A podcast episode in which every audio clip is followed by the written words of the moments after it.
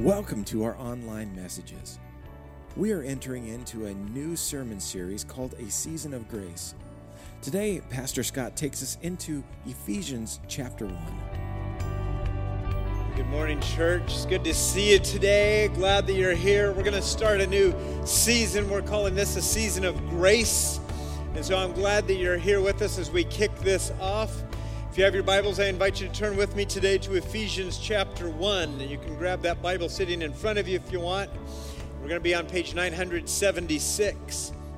Some of you are saying, man, we, we've been going through Ephesians. I know, it's that good. I just want to stay in it a little longer. We're going to go back to Ephesians chapter 1, page 976, as we start this season of grace.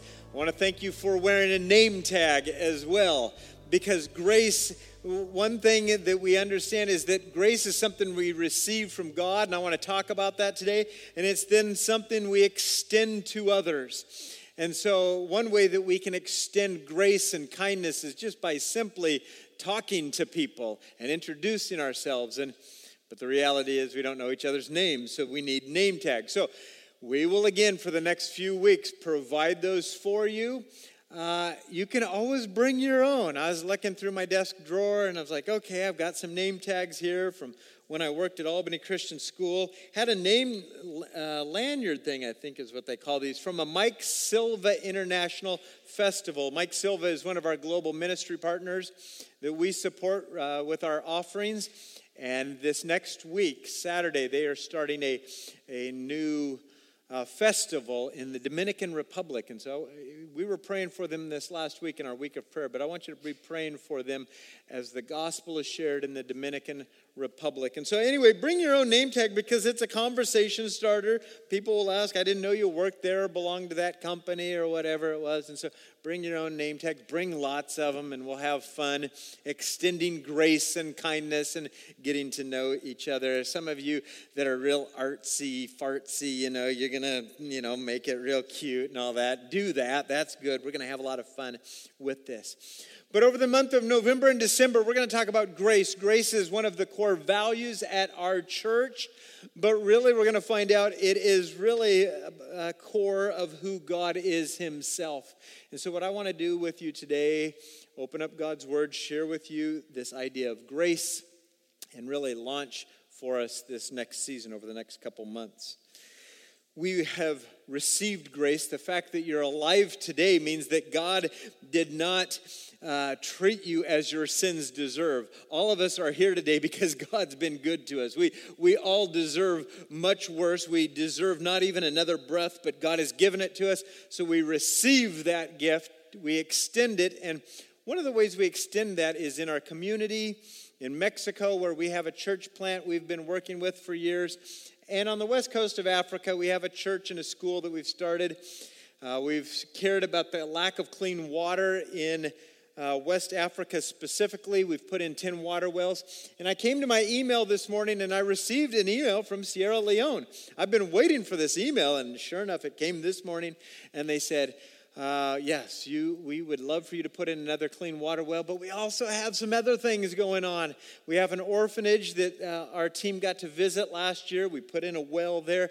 They said, We've got some other needs at our orphanage if you're interested in helping us. And I haven't responded back, but I want to tell them, well, we're only planning to raise $25,000 above our regular offerings that we we take in two weeks. And it's like, man, I, I don't know where we're going to get all this extra money. But if our offering is extra good, oh, there is plenty of good things going on in Sierra, Sierra Leone that we could send some money to. So, two weeks from today, we're going to take our special offering. That is in a red piece of paper. Go ahead and grab that if you would. Tell you a little bit about where we're going. For some of you that are new to us, you don't know where we're going over the next couple months. We we do this thing called Christmas Compassion. We take this special offering for those of you who have been with us, you kind of know some things. But anyway, grab this. Show me that you got it real quickly. Just give me one of these. All right. Get some blood flow. Okay, now put it away. Don't look at it anymore today. All right. Save it. Don't lose it in your Bible. Just put it somewhere where you'll find that. after the message today. All right, let me talk real briefly about Christmas compassion. This is something we've been doing here at this church for about 20 years where we say, let's collect some non perishable food items with our special offering. We'll make these boxes extra special. We work together as a family, and, and then this becomes just one of the fantastic things we do as we get to relate to one another. But then we take 120 boxes of food and goodies, and over the last 20 years, we've blessed people in our community with this. Well, we have said we want to make this as mo- the most purposeful that we can. We want to make this meaningful in every way that we can. So, as you heard Dylan say on the announcements, and I want to say it again, we're asking 90 of you 90 of you to come up with a name of somebody in your neighborhood, somebody at your workplace, somebody at your school, a family member. 90 of you to come up with one name that you would like to deliver a box to. Now, the church will help put the box together. Some people will decorate it and we'll fill it with food and we'll have fun doing that. But we need 90 of you to sign up who you will deliver that box to. The idea is that you won't just deliver it to a stranger, but that you will deliver it to somebody and that you will get to have a conversation with. We want to help develop a missions heart in every single one of us that there are people in your neighborhood, your people at your work, in your school, in your family that need to see the love of God. And more than just a box of food, but that's our way of getting in and blessing them so that we can have conversations with them and say, really, we want to tell you about the greatest blessing, which is found in Jesus Christ.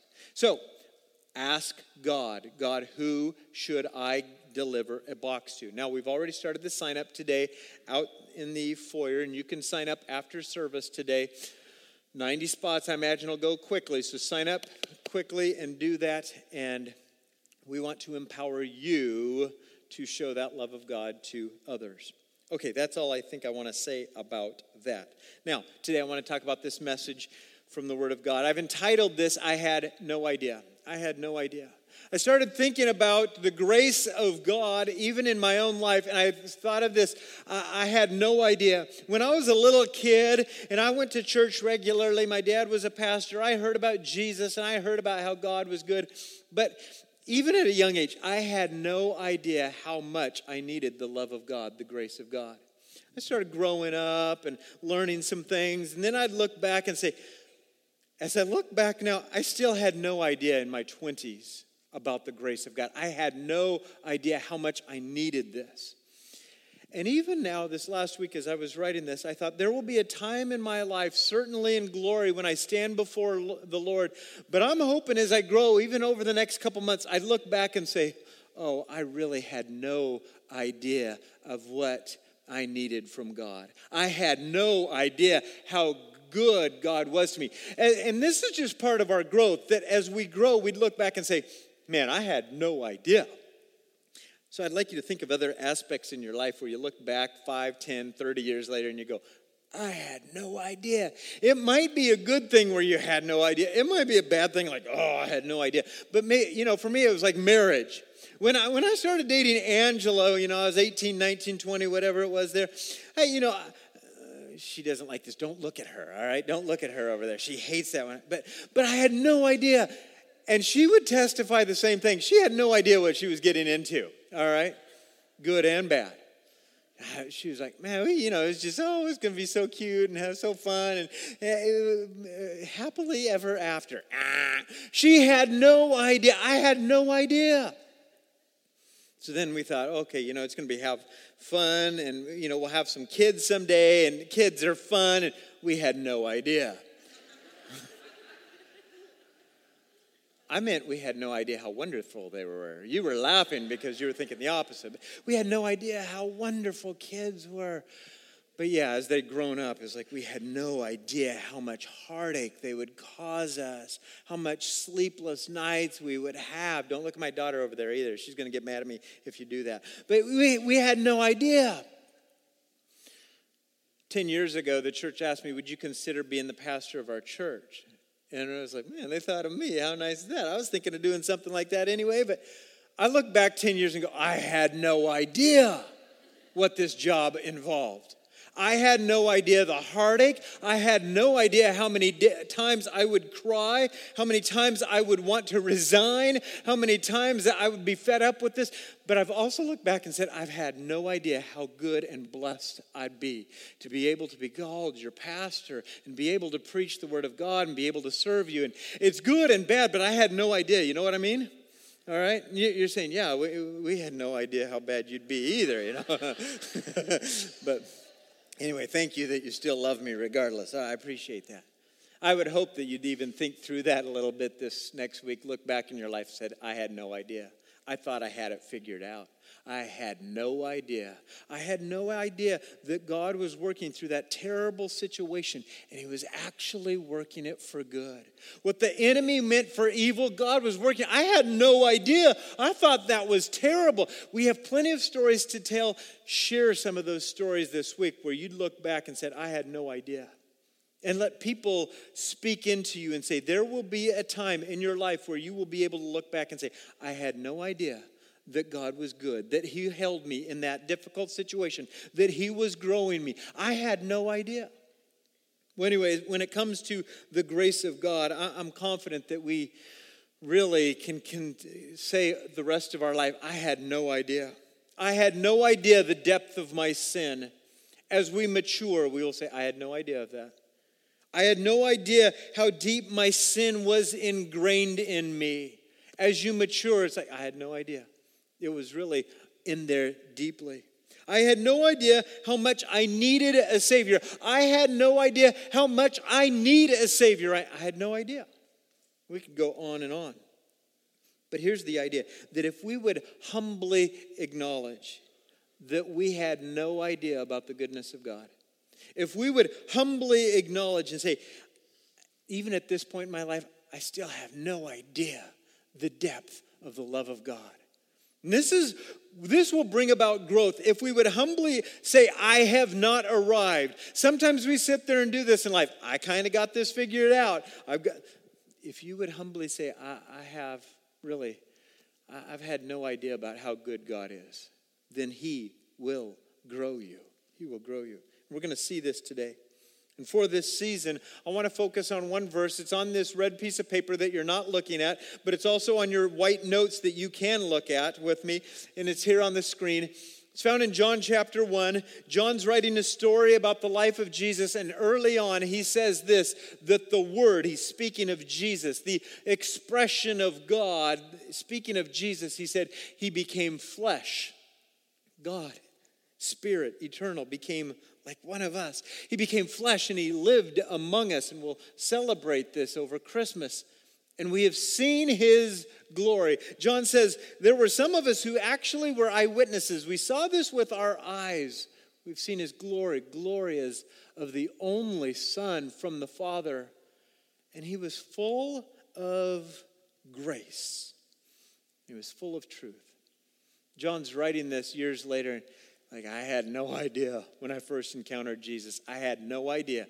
But now, looking back, I've spent time in this relationship with Jesus, and I want you to know something. He was full of grace and truth. And for our season of grace, I want us to understand this. I want you to memorize this verse. I want you to meditate on this verse. I want it to be ingrained in you. Some say that this may be the greatest verse in the whole Bible, that it explains that God the Father sends his Son, and he became like one of us. And he was full of grace and full of truth. My prayer has been this that God would open your eyes. You're not here by accident today. I was praying for you. If you've been a part of our church for any length of time, your name's on a piece of paper. And I was praying for you, and I said, God, open the eyes of these people. Because I could talk about this all day and it would not open their eyes. So, God, you open their eyes, help them to see that they have not seen it all with you. Help them to see that they need the grace of God. Help them to say, I had no idea what I needed from God. I had no idea the goodness of God. I've been praying that He would open your eyes and that you would see the amazing grace of Jesus. And even over the next two months, I'd hope that two months from now you'd look back and say, you know, when I came on November 4th, looking back, whew, I really had no idea. I know much more about the amazing grace of God.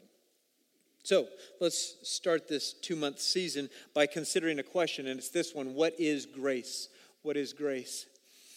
Now, the difficult part is the Bible doesn't give us a real simple answer. I would love it that we turn to a certain page and it says, Grace is this, but it doesn't. The Bible doesn't give us a nice, tidy definition of this. Some of you have heard an acronym. You can write it down if you like. It, it's a good acronym GRACE, God's riches at Christ's expense. That would be a good definition if you want a nice, tidy one. But I think it's grace is so beautiful, you, you can't even sum it up in a sentence. Grace is often used to define Jesus, but he really, I, I, he didn't use that word. There may be one place eh, eh, there that he does use that word, but it wasn't something necessarily he said, but John says he was full of grace, and so it exuded from him. It was just, I'm filled up with this, and I'm just going to show you by my life. If you've got your notes, look at the back real quickly, if you would. At the very bottom, it says, What I'd like you to read this next week from the Gospel of Luke. And these are pictures of Jesus showing grace, the one who was full of grace it won't give you a nice, tidy definition, but it will start showing pictures of what grace is. But let me tell you a few things about it. The word grace comes from the Greek word charis. Charis. Sometimes we have named our kids something like that. But the idea is that grace is that one would stoop down, one would bend down, and one would show favor and charity. Get where that word comes from. The idea of one bending down, stooping down, and saying, Let me help you because you cannot help yourself. It's a word that implies that there's relationship going on. It's not that God says, Hey, you need something? I'll just kick some crumbs to you. Hope you enjoy them. It's that God would bend down, He would stoop down. The Word became flesh and He lived among us. And it was personal, there was a relationship involved. The word implies that one who had much and had everything would give to one who had nothing. This is what the word implies. So, if love directed upward is worship, you can write this down. We've talked about this being one of our God given purposes to worship. That is just love directed upward. Then, love directed downward is grace that when God showed love downward to sinful humanity like us, that was grace. And so the idea is that grace is undeserved, it could never be earned, it could never be attained by ourselves. Grace is seen then as, as an act of pure love on God's part. Unlimited kindness, if you want to write down a little phrase, unlimited kindness toward our helpless poverty. God saying, I'm going to over and over and over stoop down and bend down to show you unlimited kindness in your helpless poverty because you can't attain a righteous life on your own. You cannot climb your way to God. You cannot attend church enough to make your way to God. You just can't. You can't be good enough to get to God. God had to stoop down and show us grace, unlimited kindness over and over toward our helpless poverty. So let's look on your notes again at this verse the word Jesus. He became flesh he made his dwelling among us. He stooped down. And John says, And we have seen his glory. Glory is of the only Son from the Father, full of this grace, full of this bending down, stooping down. Now, what I want us to also see is that grace is who God is. It's just who He is. This is part of the definition of God. He is grace. And so when John says Jesus is full of grace, it's because God is gracious. Verse 16, you don't see this a couple verses later, but John says, out of Jesus' fullness, he gave us grace upon grace. It just, he couldn't stop. It just kept coming out and it keeps coming out. When, it, when you need more, he's, it's just grace upon grace upon grace upon grace. Upon grace, we could do this all day. Upon grace, say it with me grace upon grace upon grace. Come on, let me hear you. Grace upon grace upon grace. And John says, This is Jesus. It's who God is. Write this passage down in Exodus chapter 22. God's saying this, He's given the law to Israel. And he tells Moses to tell the Israelites if you ever take your neighbor's cloak and pledge, you shall return it to him before the sun goes down, for that is his only covering. And it is his cloak for his body. And what else shall he sleep? God says, I understand the situation. And if he cries out to me, I will hear, for I am gracious some of your Bibles would say compassionate, but God says, I see. I see the hurt.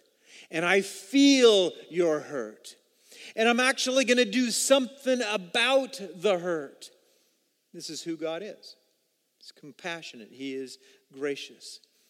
And then one of the great passages in Exodus chapter 34. Put this one on my tombstone. I just love it. the Lord descended, there's that word again, he descended in the cloud and stood with Moses there and proclaimed the name of the Lord. And the Lord passed before Moses and proclaimed, catch this, this is, he's saying, Moses, this is who I am, the Lord, the Lord, a God merciful and, there's that word, gracious. He says, Moses, I want you to know something about me. I'm a God who will descend and stoop and, and bend down because this is who I am. Slow to anger, abounding in steadfast love and faithfulness. He says, This is going to be my name. It's interesting that a lot of the prophets and in the Psalms, this phrase is used over and over. This is our God. This is our God. He's merciful and gracious. It's who God is. It's who God is. Now, I told you we'd get to Ephesians chapter 1. Let's look at Ephesians chapter 1. You're like, man, I was wondering if we are ever getting there. We're getting there right now written by the Apostle Paul, written to Christians in a city of Ephesus. And I want to show you a few places in chapter 1 where this word grace is. So follow along as I read the first couple verses. Paul, an apostle of Christ Jesus, by the will of God, to the saints, the holy ones, the ones who have been set apart in Christ, who are in Ephesus and are faithful in Christ Jesus. Circle this word here in verse 2 grace Grace to you and peace to you from God our Father and the Lord Jesus Christ. Grace to you from God. This wasn't just something he was like, well, I'm not sure how else to start a letter off. This was very important to the Apostle Paul. This was very meaningful, these words, grace to you from God. Now, Paul was a man who understood God. He was very moral. His church attendance was better than anybody in this room. He, he lived a good life, and he said, I love God. And if anyone should be lovable to God, it is me. I've done everything. I'm smart. I've memorized so much of this law. I mean, I got it all going on. And though he was moral, and though he had a love for God. And though he had a lot of this, he had a very proud heart. He's like, I, I think God should be pretty impressed with me. He, he was an arrogant man. Until one day he's walking down the road and he is blinded. And Jesus meets him, and he has an encounter with Jesus to the fact that he's blown away and he's like, I just, I can't even see. And Jesus meets him and says, Paul, why have you been persecuting me? Because there are Jesus followers that you're trying to throw in jail. And he said, I can't even see. And the Lord humbled him that day and said, um, You need grace. You, you, you can't earn this. Your church attendance isn't going to earn it. You're, you, you know, you, you trying to put on a good face isn't going to earn it. What you need is a change of heart. You need grace. You need God to radically change your heart. And Paul, in humility, was like, That's what I've been missing. That's what I've been missing.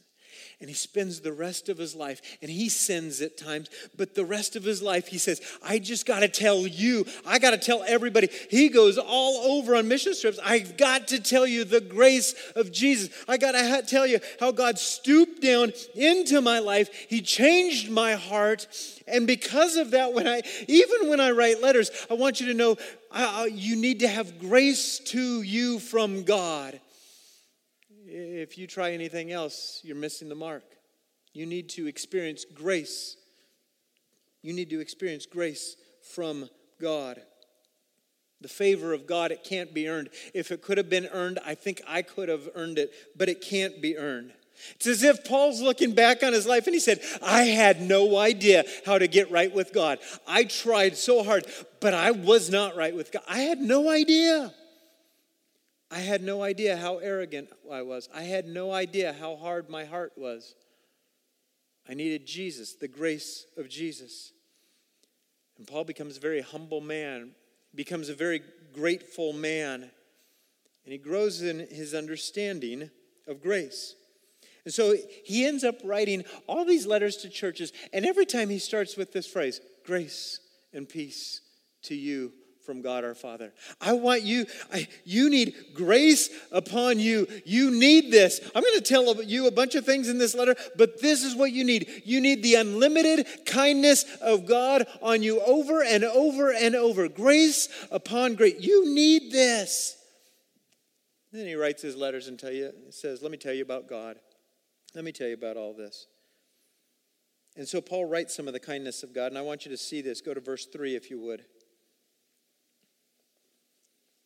He says, Christians, Christ's followers, he says, Blessed or praised be the God and Father of our Lord Jesus Christ, who blessed us. This was grace, this was gifted to us. He has blessed us in Christ with every spiritual blessing in the heavenly places. Even as He chose us, He chose us. This was grace in him before the foundation of the world that we should be holy and blameless. It's not that we just should be this. He goes, He actually made us right in the eyes of God. Every single person who trusts in Jesus, He made completely right in the eyes of God. He did this. That's grace.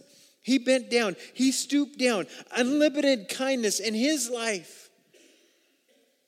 Verse 5 In love, He predestined us for adoption his plan was I'm going to adopt you. This is grace. This is unlimited kindness. I'm going to pour this out. I'm including you into my family.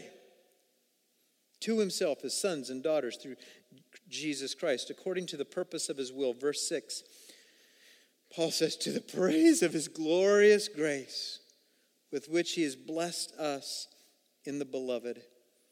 Glorious grace. Look at that word again in verse 6, those two words glorious grace. He says, if you claim Jesus as your Savior, I, I want you to know it, it is a glorious grace. He has made you holy. He has set you apart. He's made you blameless. He's made you spotless. You're saying, Me? I'm not spotless. You, you haven't seen my resume. You haven't seen my rap sheet.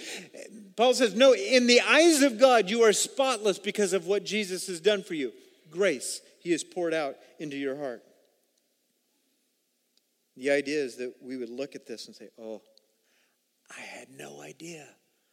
I had no idea what he did for me. I mean, I, I knew I got a ticket to heaven, and, you know, I had no idea this is what he was doing for me. You see, as a sinner, each of us deserved vengeance from God.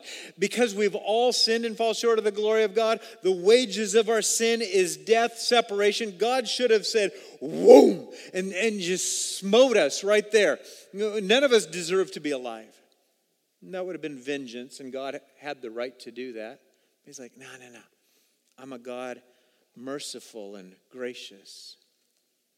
As a sinner, each of us should be a afraid of the justice of God. Each of us, oh man, one day I'm going to meet him. And in one sense, you should be afraid of the justice of God. But But as a sinner, our only hope for survival is the grace of God. That God would choose to bend down, stoop down, unlimited kindness, and say, Let me show you my goodness. Let me rescue you. Let me bring you into my family. And Paul says, Oh, this is good. And he's saying, I had no idea. And as I've grown, I, I, I'm starting to get an idea. And he says, I want you to know, you had no idea what God had been doing for you. Imagine, if you would, you had a six year old son, little guy running around. Let's say he's your only son. I remember my son when he was six, just cute little guy. Imagine one son, your only son, six years old, and you get the news that he's been tragically, brutally murdered.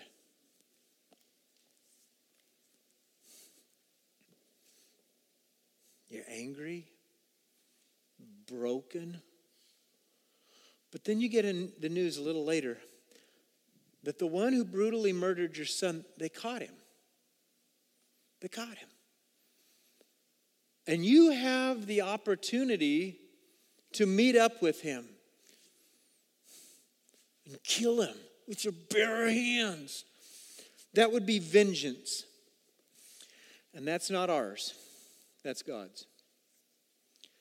So you say, you know what? I'll, I'll, allow the justice system to work. Send that guy to jail. Let him stand before the judge, jury of his peers. Let him have the whole court case because I know he's guilty. Let him get, condemned. Send him to life in prison, maybe even death. And if you allowed that, that would be justice. Justice was served. His life for my sons. But if at the court hearing you went before the judge and said, I would like to testify for this guy, and I'd like him to be pardoned, and I'd forgive him.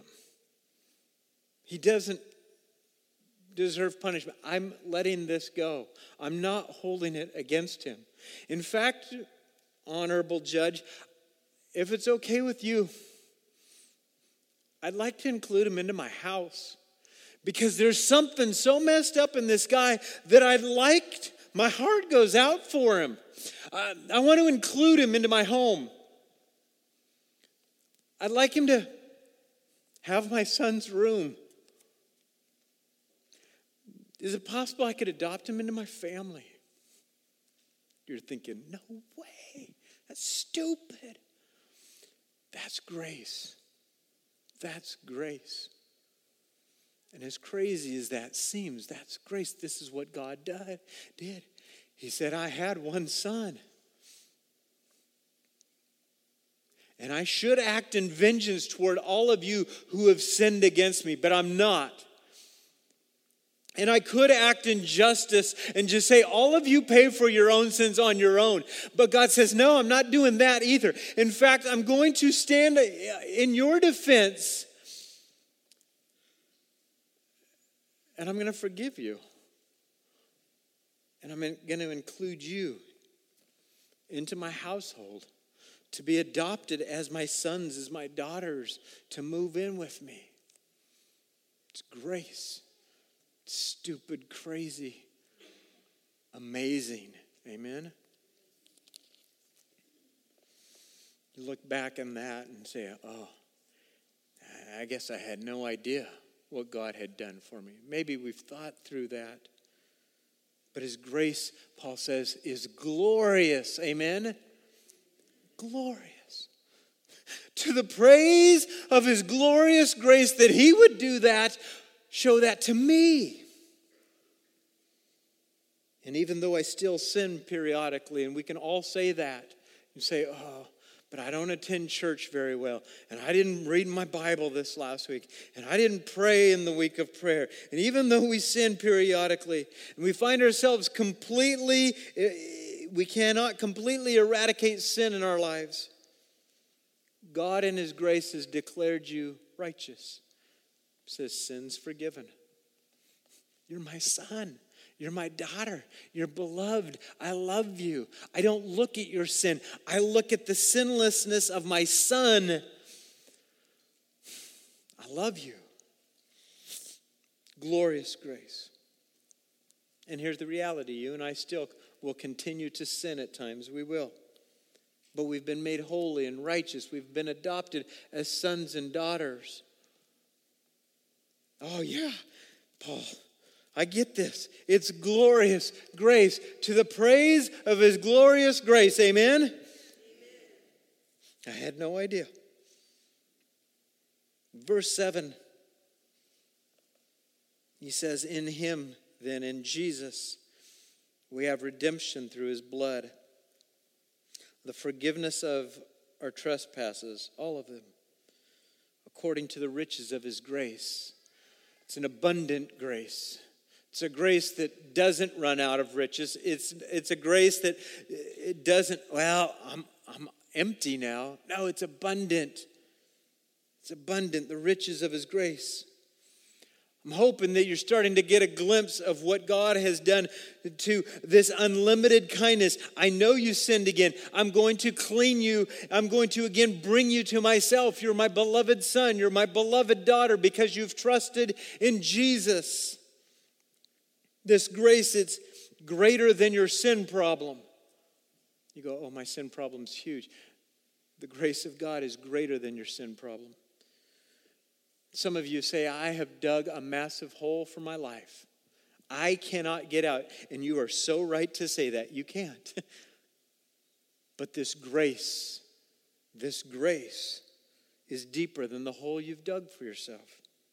Where sin was massive and where sin is massive for you, his grace is bigger. I want to give you a couple words. The first one is receive, then. How do I respond to this? I receive.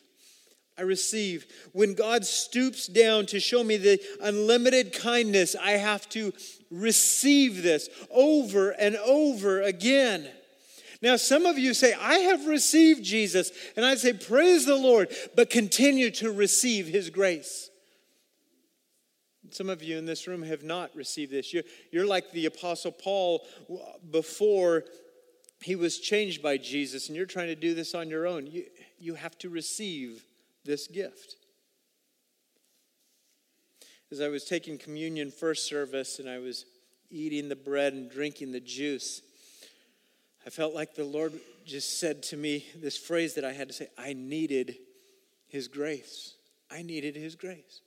I was like, I had no idea again. I needed His grace. In fact, repeat this after me I needed His grace.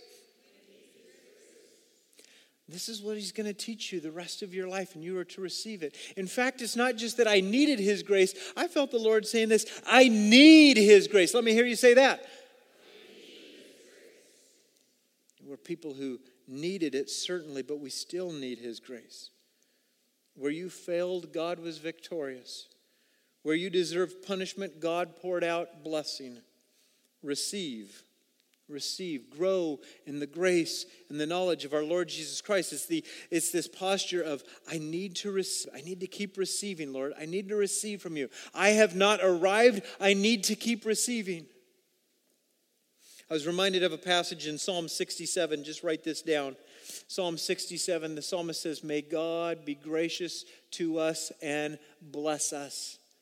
The psalmist was saying, God, continue to be gracious to us and bless us. In other words, I will receive all the grace that you give to me. Continue to pour this out. And it wasn't just so that I would have an easy week, it wasn't just so I'd feel better. It goes on to say, May God be gracious to us and bless us, that his ways may be known on earth, that his salvation may be known to the ends of the earth. The idea is not only that we would receive this, write this word down, that we would accept extend this grace.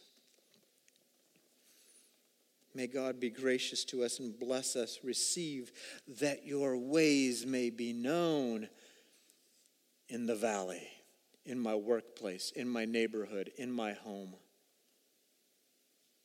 You see, we are to receive grace and then extend it out of fullness. We can extend this to receive love and then extend love, to receive forgiveness and then Oh, yeah, I'm going there. To extend forgiveness. The problem is we don't receive necessarily like we should.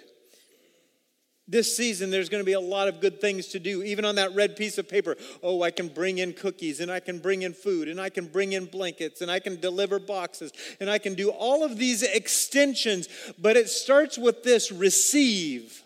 Receive the abundant grace of God. It's too difficult, it's uh, impossible to truly extend the grace of God when you are empty of the grace of God. It's abundant. So receive it that you may extend it. Again, this week, read from the Gospel of Luke and see this Jesus who was full of grace and truth and how he poured out grace upon grace upon grace.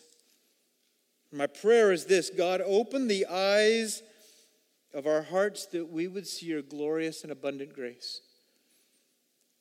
I thought, well, I could just sit up here for six hours and just hammer this in until I get it. But I don't think you'd get it until God opens your eyes. And so I'm praying that He opens your eyes, that you would see His glorious and abundant grace, that you would look at Jesus and he, you would see His glorious and abundant grace, that you'd spend time with Him and you would see His glorious and abundant grace.